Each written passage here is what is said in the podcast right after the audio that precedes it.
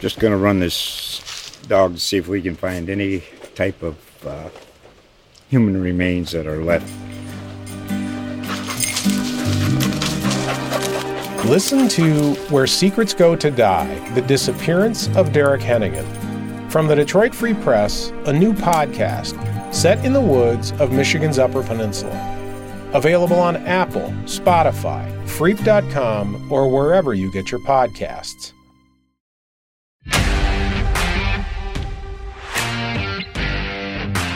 All right, we're going to get started here on the uh, Sooners Extra uh, Twitter space for uh, Tuesday, September 20th. Thank you, thank you all so much for joining us, whether it's uh, live or uh, uh, in recording or on the podcast later. Uh, first of all, we're going to start off reviewing. Hopefully, we'll have Berry Tramel and, and Jenni Carlson uh, here in a little bit. Uh, Jenny might be uh, 10 or 15 minutes, but try to talk for the next 30 or so minutes on Sooners football, what we've heard over the last couple days from Brent Venables, Ted Roof, Jeff Lebby, and, and some players last night, and then. you know what what we have seen uh, throughout the first uh, three games of the season. Uh, Justin, got to start off with uh, this week OU versus Kansas State and, and Brent Venables going against his alma mater as head coach for the first couple times.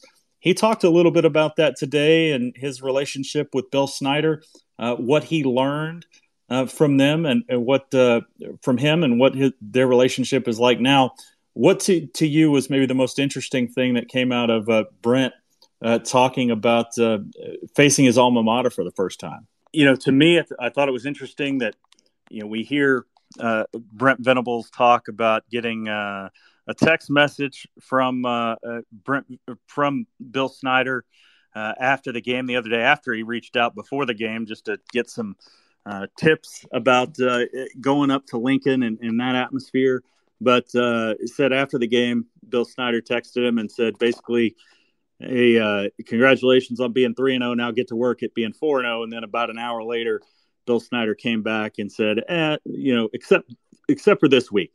Uh, obviously, Bill Snyder going to be rooting uh, for the Wildcats uh, this week, but certainly wants uh, Brent Venables and the Sooners uh, to be successful. He sort of talked about being that this is uh, just another game for him in the way that he's he's treating uh, the approach, but also uh, realizing and, and, recognizing what he took away from Kansas State, both uh, during his time as a player and uh, his time there as an assistant. He said one of the biggest lessons he learned from Bill Snyder was uh, how to treat people and and making them feel like he's important they're important uh, talked about being in in position meetings and uh, staff meetings and um, being asked for input or or asked asked to uh, ask questions and he said that Bill Snyder even when uh, Brent Venables was you know the low man on the totem pole talked about uh, being uh, talked about Bill Snyder being very open to uh, to input, to suggestions, taking everything seriously, even if uh, maybe the, the person who was saying it, uh, you know, wasn't somebody who you would expect uh, to to offer that input. So um, certainly a l- little bit of an insight into the way that Bill Snyder ran things and the way that he went about uh, things, but uh, we'll see. Hopefully, we can get Justin here. Uh, yeah, you, you could tell by the way Brent was talking about him today, and you know it's come up multiple times um, since he got the head coaching gig here. Uh, Coach Snyder is definitely a guy that he he turns to for advice, and definitely values his his opinion and his experience uh, a lot. You know the the story that he was saying about um, the Nebraska game. I'm sorry, I don't know if you had already mentioned that when I cut out, um, or not. Did you already? Had, yeah, I, I talked to talked to a little bit about it. Oh, with, okay. Uh, the the advice and uh, the uh, don't do it this week. Yeah, yeah, definitely. But um, but yeah, I mean that's that's just really cool the relationship that he's able been able to maintain with them. Um, I'm sure it's going to be something that'll be on his mind when uh when they go up against K State uh, this weekend. Yeah, no doubt about it. But there's plenty to talk about about this game, about uh, the the game that we saw last weekend. Justin, first of all, uh, looking uh, backwards at at Saturday's game, you know, you you look at obviously the the score, the way that uh, the the Sooners uh, were able to just dominate that game and and just take control. Their uh, gosh, what scoring? Uh, what was it? Uh, six, seven touchdowns in nine drives at one point, uh, holding uh, Nebraska on what was it? 11 straight drives, 12 really. I know one of them was the end of a half although that one wasn't uh, exactly a, a, short. They had six plays there, so 12 straight drives to uh, uh, keep Nebraska off the board. Just a, uh, a, a great performance for the Sooners on both sides of the ball, but especially I thought defensively to just continue to show how much growth this team has has gone gone through uh, on that side of the ball. And I think it was interesting listening to Ted Roof yesterday a little bit, but mainly to Brent Venables today, talk about the uh, the mindset of that defense and the way that they've uh, they've approached things. Uh, uh um, uh, you know, going through this first part of the season. Yeah, you know, it sounds like the main thing that that Roof was talking about is that they they play to a standard at OU, not the scoreboard. You know, and so that's why you were seeing towards the end of the game when obviously this game was essentially over by you know second half, start of the second half. Um, the team was still locked in and and not giving up much defensively. Um, and I think that's definitely something that they're going to be able to build off of. You know, it's would have been nice if they were put in a more you know um, difficult situation where it's a close game down the stretch and they have to respond. But at the end of the day, this is something they can build off as well. You know, just the amount of focus that they showed for the full 60 minutes. Um, and like you said, I think the defense was probably um, that's probably the side of the ball that you point to the most and say, you know, that was a really strong performance. Um, whether it was the new guys that were chipping in, like like Jaren Kanak comes in and uh, gets 10 tackles, force fumble, recover fumble. Um, General Luala got involved on the defensive line where obviously the defensive line has already been good this season, but it's nice seeing you guys get in the mix there um, and start to contribute. The secondary getting Key Lawrence back in there. He has the forced fumble, the interception down the stretch. I mean, the group just in general, really strong performance, and most importantly, it was until the uh, the final seconds bled off the clock there. So, yeah. Yeah, you know, I, I thought Key Lawrence was fantastic. Actually, uh, doing uh, my rankings. I do every week, top five players of the week, and uh, I had Key Lawrence as the top defensive player uh, last week. Just for one, you look at his PFF grades; it was fantastic, ninety-one point five, um, which was the the OU's highest defensively so far this season. Um, was was really good in coverage, especially, and just just added uh, an extra dynamic to that secondary that uh, you know they missed a little bit while he was gone. Didn't hurt him much on the scoreboard or anything, but uh, certainly uh, wanted uh, to uh, get him back in there. And then you know the other thing that really stood out to me about what I was talking about, Brent speaking on the defense, and we'll bring in Jenni Carlson right after this, but. Uh, was talking about how their mentality had been uh, their psyche had been scarred up a little bit. He said, uh, you know, uh, knowing that they were to whatever degree scarred up and maybe didn't have a lot of faith in themselves, and, and to talk about the way that that's turned around just in these last, uh, you know, 10, 10, 11 months or so, but or 10 months or so.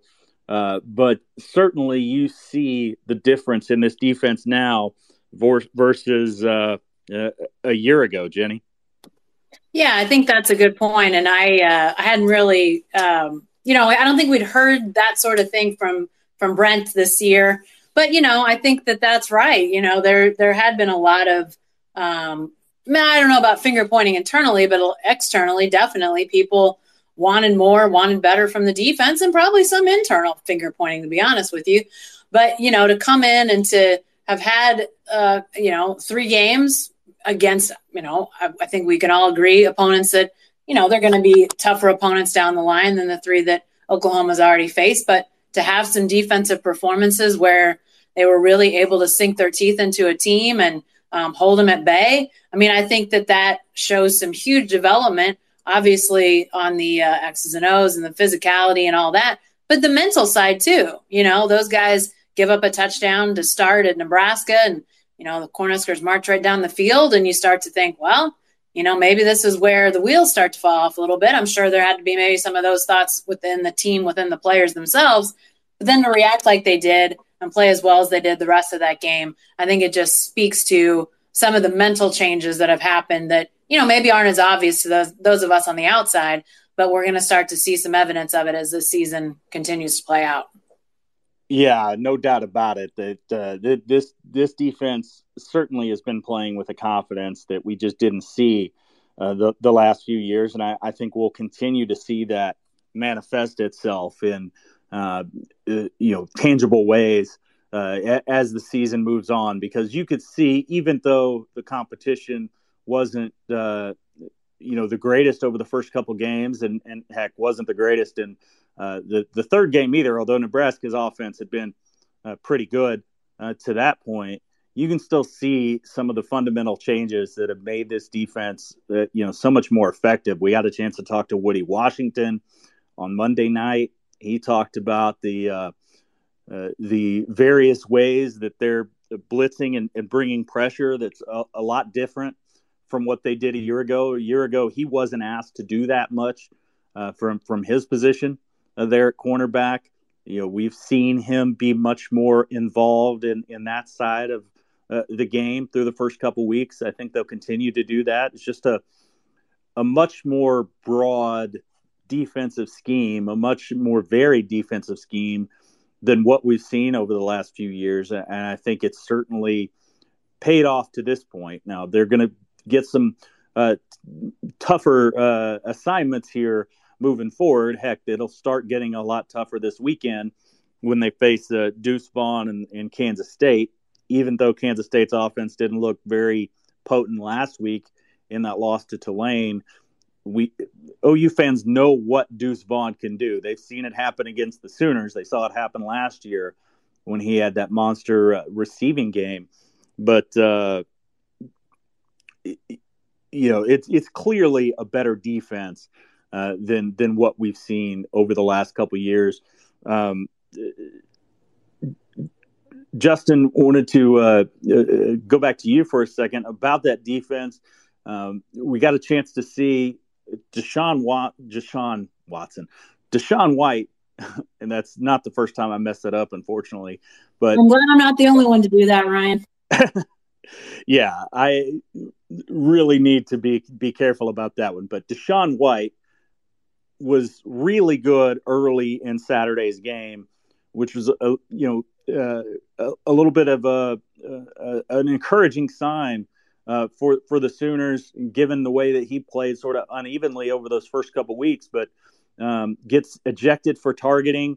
Um, Jaren Kanak comes in there and, and performs uh, really well, I thought, in his first really extended uh, action there. Uh, but you know, what did you make of, of both of those guys, and, and what do you think about that position there, the cheetah position here moving forward?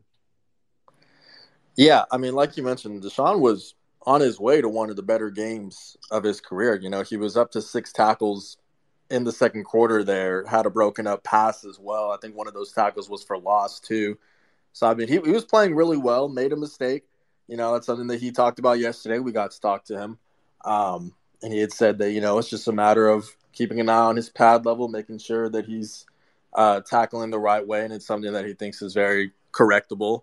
Um, so yeah, he, he was on his way to a really strong performance. Unfortunately, he goes out, but then also really encouraging was the way that that Kanak played. I mean, ten total tackles to come in there as a freshman, road environment, a traditional rivalry game. There's almost ninety thousand people screaming at you from the stands. I mean, he went out there and delivered, forced the fumble, and recovered it as well. Um, so really encouraging just for the depth of that position. Um, and you know, it's a position that the whole team is really still kind of figuring out. Because, like you said, it is the cheetah position, which is it's new. It's a hybrid role that requires a lot from the guy who's able to play it. So to be able to have someone like like Jaren come in and, and contribute. You still got guys like Justin Harrington as well, who you figure will get some time at that position as well. Um, you know, I just think overall, what you saw from that group um, against Nebraska has got to be an encouraging sight. Yeah, no, no doubt about that. Jenni, going to the offensive side though, um, we saw Eric Gray have another really good game, both when he got the ball in his hands. Uh, you know, he had 113 yards, two touchdowns on 11 carries, added a couple or uh, one more catch uh, there. Uh, are, are we seeing this guy develop? And, and uh, you know, Marcus Major has been really good again, had a touchdown the other day, has four touchdowns for the season, caught the touchdown also from Brayden Willis. Are we seeing Eric Gray, though, evolve from a guy who just has a skill set that they really like and they really like to throw him out there on the first play of the game and, and such, first drive of the game, into a guy who can, even if he doesn't have to, certainly every game, but can carry the load when he needs to? Well, I definitely think what we saw in the second half against Kent State and then uh, against Nebraska were were definitely positive signs. You know, that first half against K- Kent State. Sorry, I'm having K State Kent State problems this week against Kent State was concerning. You know, I mean, Oklahoma trying to establish the run and failing fairly miserably against a team that you would think they would not fail miserably against. So, uh, definitely, uh, once they started throwing the ball, saw that change. Um, but for them to be able to get the run game going um, when they wanted to at Nebraska, I think that was that was big. I do think that um, you know I think Eric Gray is going to be helped by two things fairly substantially. One, having a good sidekick, and if Marcus Major can continue to get you know a decent amount of carries, I don't know what that number would ideally be, but you know if he can get some carries and n- make it so that Eric Gray doesn't have to get every yard that they get on the ground. That will be big because Eric Gray is undersized for an every down back. Uh, to me, that's been the biggest question mark with him is his size. Can he hold up with the amount of hits, um, with the physicality? You know, is he big enough to handle that at his size? So having Marcus Major or whomever um, you know, fill that that uh, sidekick role. I think is big, and I think the other thing is is the offensive line making sure it gives him a chance um, because he's not he's not a guy who, for the most part, is going to run over a would be tackler or somebody that is standing waiting for him uh, in a running lane. You know, he if he can have some room to operate, that's when he can be at his best. So he needs he needs that help, and that's most running backs that that's true they like to have a number two and they need to have a good offensive line but i think the fact that gray is a little more undersized probably ups the need for both of those things to be uh, pretty solid but then if he if those things are are are going then i think it gives him a chance to be really successful because he has shown he's got some talent he's got the skill um, the vision the elusiveness all of that sort of thing that you'd want um, i just think it's magnified and improved um, if that line and you know a helpmate can uh, be there along the way for him. Yeah, Ju- Justin, sticking with that offensive line that, that Jenni brought up, you know what what did you make of their improvement with Wanya Morris out there? We saw him play the majority uh, of the game on Saturday, and certainly look like uh, they got settled in in a way that they hadn't through those first couple games. Yeah, I mean, anytime you're able to bring back a, a senior, a starter, uh, one of the leaders of, of a group, it's it's going to be really big.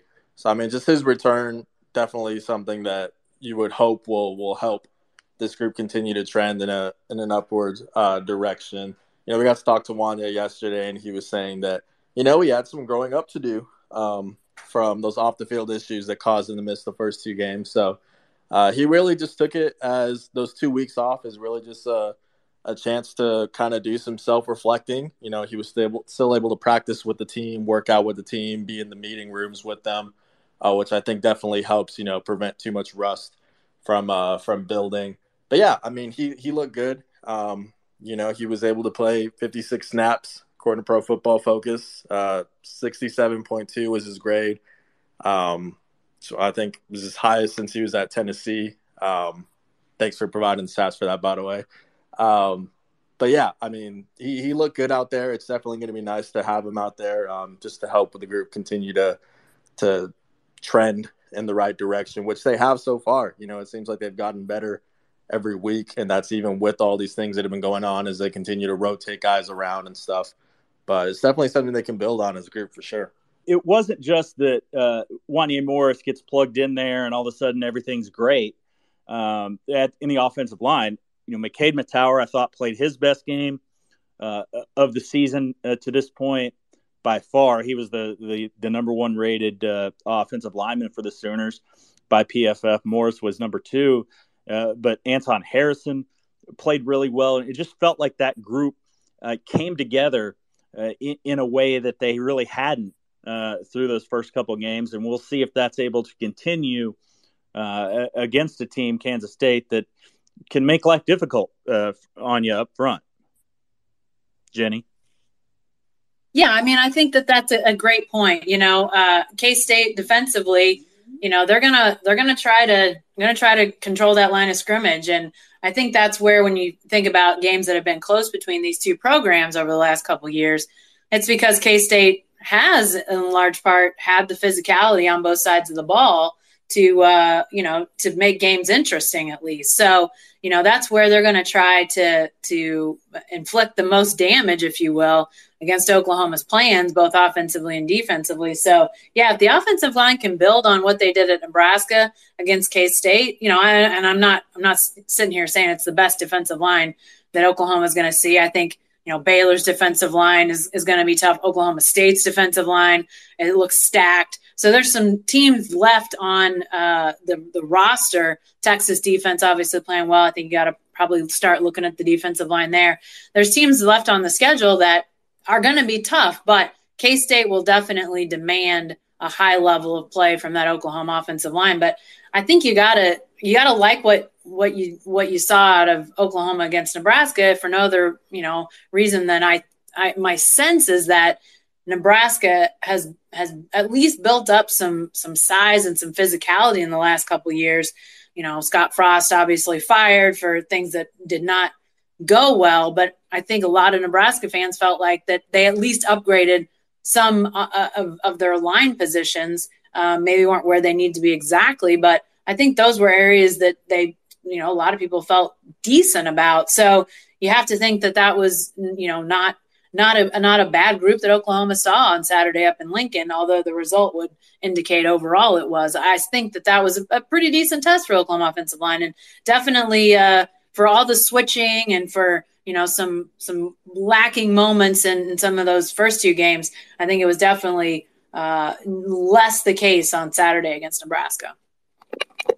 Yeah, it absolutely was, and we'll we'll see how that translates here uh, moving forward. But uh, Jenni, want to to to stick with you uh, as we turn our attention to you know one of the big topics of today, which is uh, the future of the Bedlam series. And I, I don't think that the report from from Brett McMurphy was anything that uh, was unexpected by those of us who were you know around the program uh, and, things and talking to people that involved. But were you at all surprised at uh, to to see that report and the way that it was uh, laid out today? Um, I mean, I think this is kind of the way that the talk has been trending in regards to Bedlam. Um, you know, over the summer, Big 12 Media Day, you know, we heard Mike Gundy, and I can't remember if Chad Weiberg was asked about this, but Mike Gundy definitely said, "Hey, listen, you know, we, you know, we have to be mindful of um, you know, how we're structuring our schedule. If we've got, you know, 10 conference games, what are we, what are we going to do with our non-conference? What do we have available? What hasn't been already, uh, uh, you know, signed a contract for those sorts of things. So definitely not uh, having a very uh, wide open door policy on, you know, what could come of Bedlam. So again, just kind of adding up to, you know, this seems like it's probably not going to happen. Um, I was a little surprised to see with really no finality in OU's move to the SEC um, for that to be something that was fairly definitively talked about, though, by the um, ads um, you know i kind of thought that it would take the you know ou's exit date before that sort of thing would become you know seemingly final. Um, although i do think it's interesting. One thing i'll bring up is uh, a couple weeks ago before oklahoma state's opener um, I asked Mike Gundy about Oklahoma State playing on Thursday. They like to play home openers on Thursday before Labor Day, and he got to talking about you know how the um, how the TV partners, how the broadcast partners direct a lot of that, and and that's true.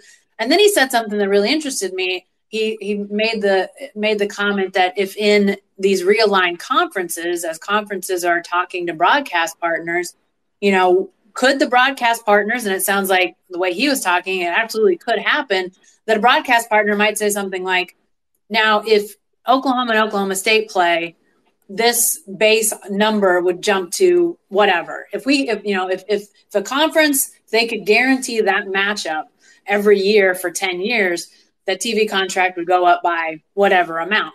Um, you know, if Texas, uh, I mean, I, whatever, whatever sort of, um, you know matchup you want to say um, in this realignment uh, whether it's one of those california schools obviously they're both going in tandem to the big ten but you know if there's another um, pac 12 school that either one of them feels compelled to play um, you know something along those lines that the tv people think could get good numbers if they would agree to that could it mean a bump in that number?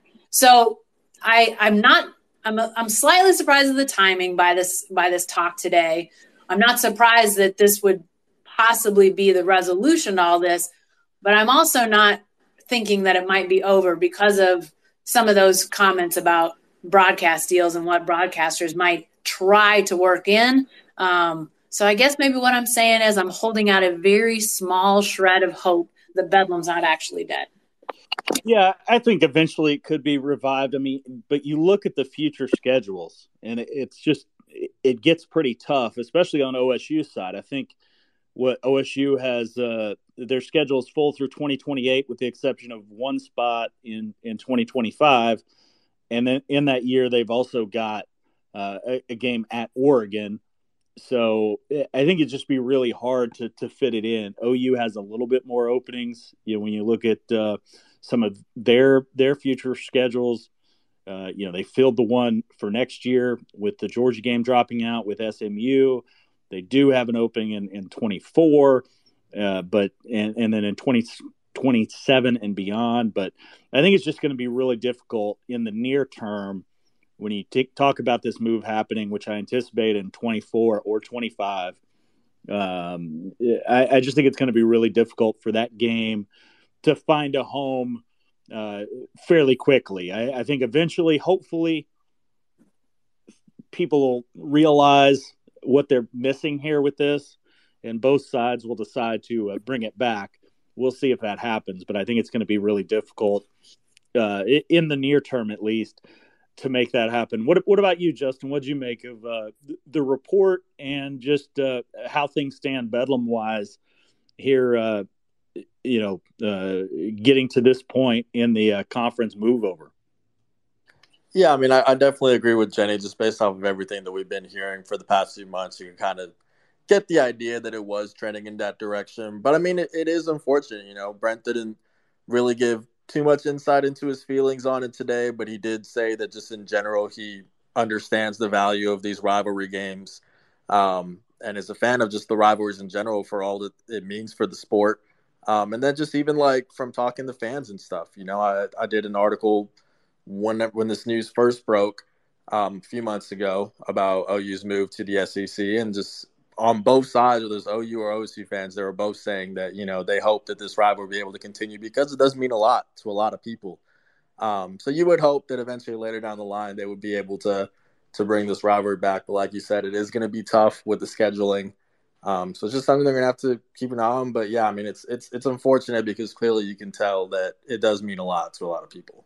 Here's one thing I'll, I'll also add, guys, is that I, I guess maybe my my feeling about contracts and future games has been a little bit skewed by pandemic era football because you know we've seen games that got scheduled in a very short amount of time. We we've seen you know we've seen games get put off. We've seen games get added. Um, I think it's just said to me that yeah, those long term deals like schools intend to keep them. I get that, but if somebody said, hey, let's play Bedlam, let's make it happen, you know, I have to think that it would it would work. That there would be a way to um, delay some sort of um, future contract if it opened the door to something like that, you know. And yes, there might be money involved, but guess what? If they play after they're not in the same conference, they're going to get paid some money for that. So yes, it might cost them something, but they're also going to reap something uh, in that regard. So um, I, it will be interesting to see if it's able to be finagled in there somehow, or if we do have to wait a while. But again, I guess my my perception of what's possible has changed in recent years as you know games have gotten scheduled in you know days literally in some instances over the last couple of years so um, again i'm still holding out my hope that, that it comes back at some point. Yeah we'll we'll see if that uh, eventually happens but hopefully like i said hopefully uh, people on both sides get to their senses a little bit and, and make this thing happen eventually. Just uh, you know i think as much as OSU fans want to punish OU for leaving uh, the the conference as much as OU fans, uh, you know, some among them at least want to sort of step away from that and uh, make a clean break. I think it's better for the state if those two teams are playing, and hopefully they'll uh, uh, figure out a way for that to happen. But uh, let's wrap it up here with this. And, and Jenni, I'm I'm looking in our picks. I see you've made your pick uh, for the week, Justin. I, am not sure if you've uh, made yours yet there, but uh, we'll we'll start off with Jenni just to give Justin some time to to, to think about it there for sure. But uh, Jenni, what's your pick for this weekend, and and how do you foresee this game going? Yeah, I've got Oklahoma winning, and I I picked them to win by a decent margin. I think I went 31 17, 31 13, something like that. 31 to 13.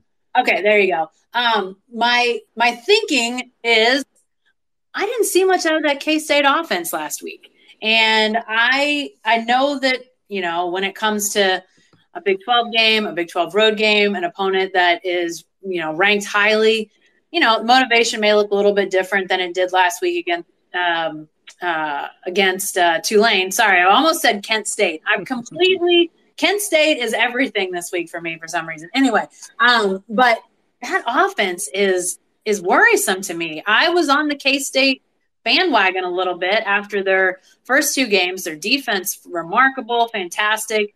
Um, man, that offense really struggling. And guys, that's a I, I say this with nothing. I'm not. I'm not saying this in any way, um, assuming that Chris Klieman is, you know, done anything to make anybody mad at K State. But when he came to K State, my thought was, okay, not only has he built a program in middle America, but he's also gotten great quarterbacks to come in. He's found guys that maybe weren't well known. He's developed them. They've had these great offenses. Look out. Here comes a coach at K State that can coach up offense. This is going to be transformational for the Wildcat. We have yet to see Chris Klieman do that at, K State. To me, that's that's one of those sort of I don't quite get it. Um, things about the state of college football right now. I just, I really thought by now we'd see that side of Chris Klieman's, you know, fingerprints coming through. Um, who knows? Maybe K State will come to Norman this week and score like 40 points. I don't think so, but that is a really interesting development that even with the quarterback that they felt like in Adrian Martinez could take that offense to the next level we still haven't seen it out of K State. So I've got Oklahoma winning by a couple touchdowns. Yeah. What about what about you, Justin? What uh, I don't know if you've got a score picked out yet, but uh, how do you see this game uh, playing out? Yeah, I, would probably go OU about 27 14. Um, you know, for, for similar reasons as Jenni, I just I haven't seen a whole lot out of this this Kansas State offense that was encouraging especially last week against Tulane. Um, just Adrian Martinez from people that I've talked to um, around the you know in the Kansas State world seems like they haven't been too impressed with just how I guess his, his lack of risk taking. He seems like he hasn't really let it fly as much as maybe they hoped to. Hasn't been as dynamic of a player as maybe they hope to uh, to get when they brought him over from Nebraska. Obviously, Deuce Vaughn is going to be someone that OU's going to have to focus on, and I'm sure he's going to have a great performance because you can only do so much to to limit a guy like that. But at the end of the day, I just I don't see the offense being able to do too much. And then on the other side of the ball, you know, Kansas State's defense is going to give some problems. It's going to be the biggest test for for OU so far. Um, they got a, a, defensive end in uh, Felix Anudike Uzomah. Uzo, Uzomah. I'm sorry, that's a mouthful to pronounce. Um, but he, this is a guy who had 11 sacks last season, you know, and he's back in the mix, and he's definitely going to provide a real test for OU, OU's offensive line. Um, the defense in general has seven interceptions, which is is tied for the second most in the nation. So I mean, they fly around on the field and and really make life difficult. So that'll be a big test for Dillon Gabriel, who doesn't have an interception yet this season. We'll see if he can continue that. Um, so yeah, I mean, I, I think it's going to be a challenge for OU, but at the end of the day, just from what I saw from OU against Nebraska and what I saw from Kansas State against Tulane, um, I just I think OU is going to be able to win this one by a few touchdowns as well. Yeah, and I, I picked OU to win this game 35 to 17. I just think, uh, yeah, everything that both of y'all said is correct.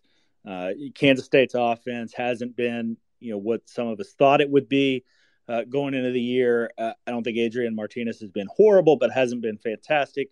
Uh, Deuce Vaughn has been great at times. Uh, you know, I think they want to get him more involved in the passing game. We saw the passing game with him be such a big key for them last year uh, in, in, this game when he had 10 catches, I think, uh, against the Sooners. You know, we'll see if that's a, a bigger part of it. But um, I, I, just think OU's defense, the way it's playing right now, the confidence it's playing with uh, up front is going to make life difficult on Adrian Martinez, uh, help out that back end. Uh, in, in protecting against the pass, we haven't seen any of those big time coverage breakdowns that have been sort of the the uh, norm uh, for the Sooners in recent years. And then offensively, I think Dillon Gabriel, just the way that he's been able to protect the ball, and it's not just that interception number being zero, it's the way that he's done it. You know, even the passes that he's not completing, he is uh, not putting them in a position to uh, turn the ball over and I, I, think that that's really important. And, and Kansas State has taken advantage of those things uh, this season. Seven interceptions for them, all of their turnovers coming via the interception. But we'll see if the Sooners are able to uh, maintain that streak on uh, on uh, Saturday and stay out of the interception column for uh, what would be the uh, fourth consecutive game. But we're going to wrap it up there on the Sooners Extra Twitter space podcast, however you're uh, consuming it. Thank you so much for uh, taking the time to listen. We'll be back uh, late night after the game on Saturday with uh, reactions to uh, the Sooners game against the Wildcats. That uh, that game kicks off at seven o'clock on Fox. Thank you so much for joining us. You can check out our work every day at oklahoman.com and every morning in the Oklahoman for the best OU coverage anywhere.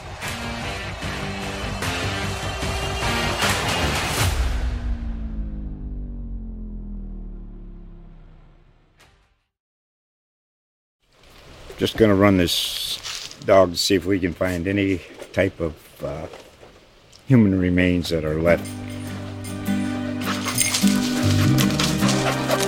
Listen to Where Secrets Go to Die The Disappearance of Derek Hennigan.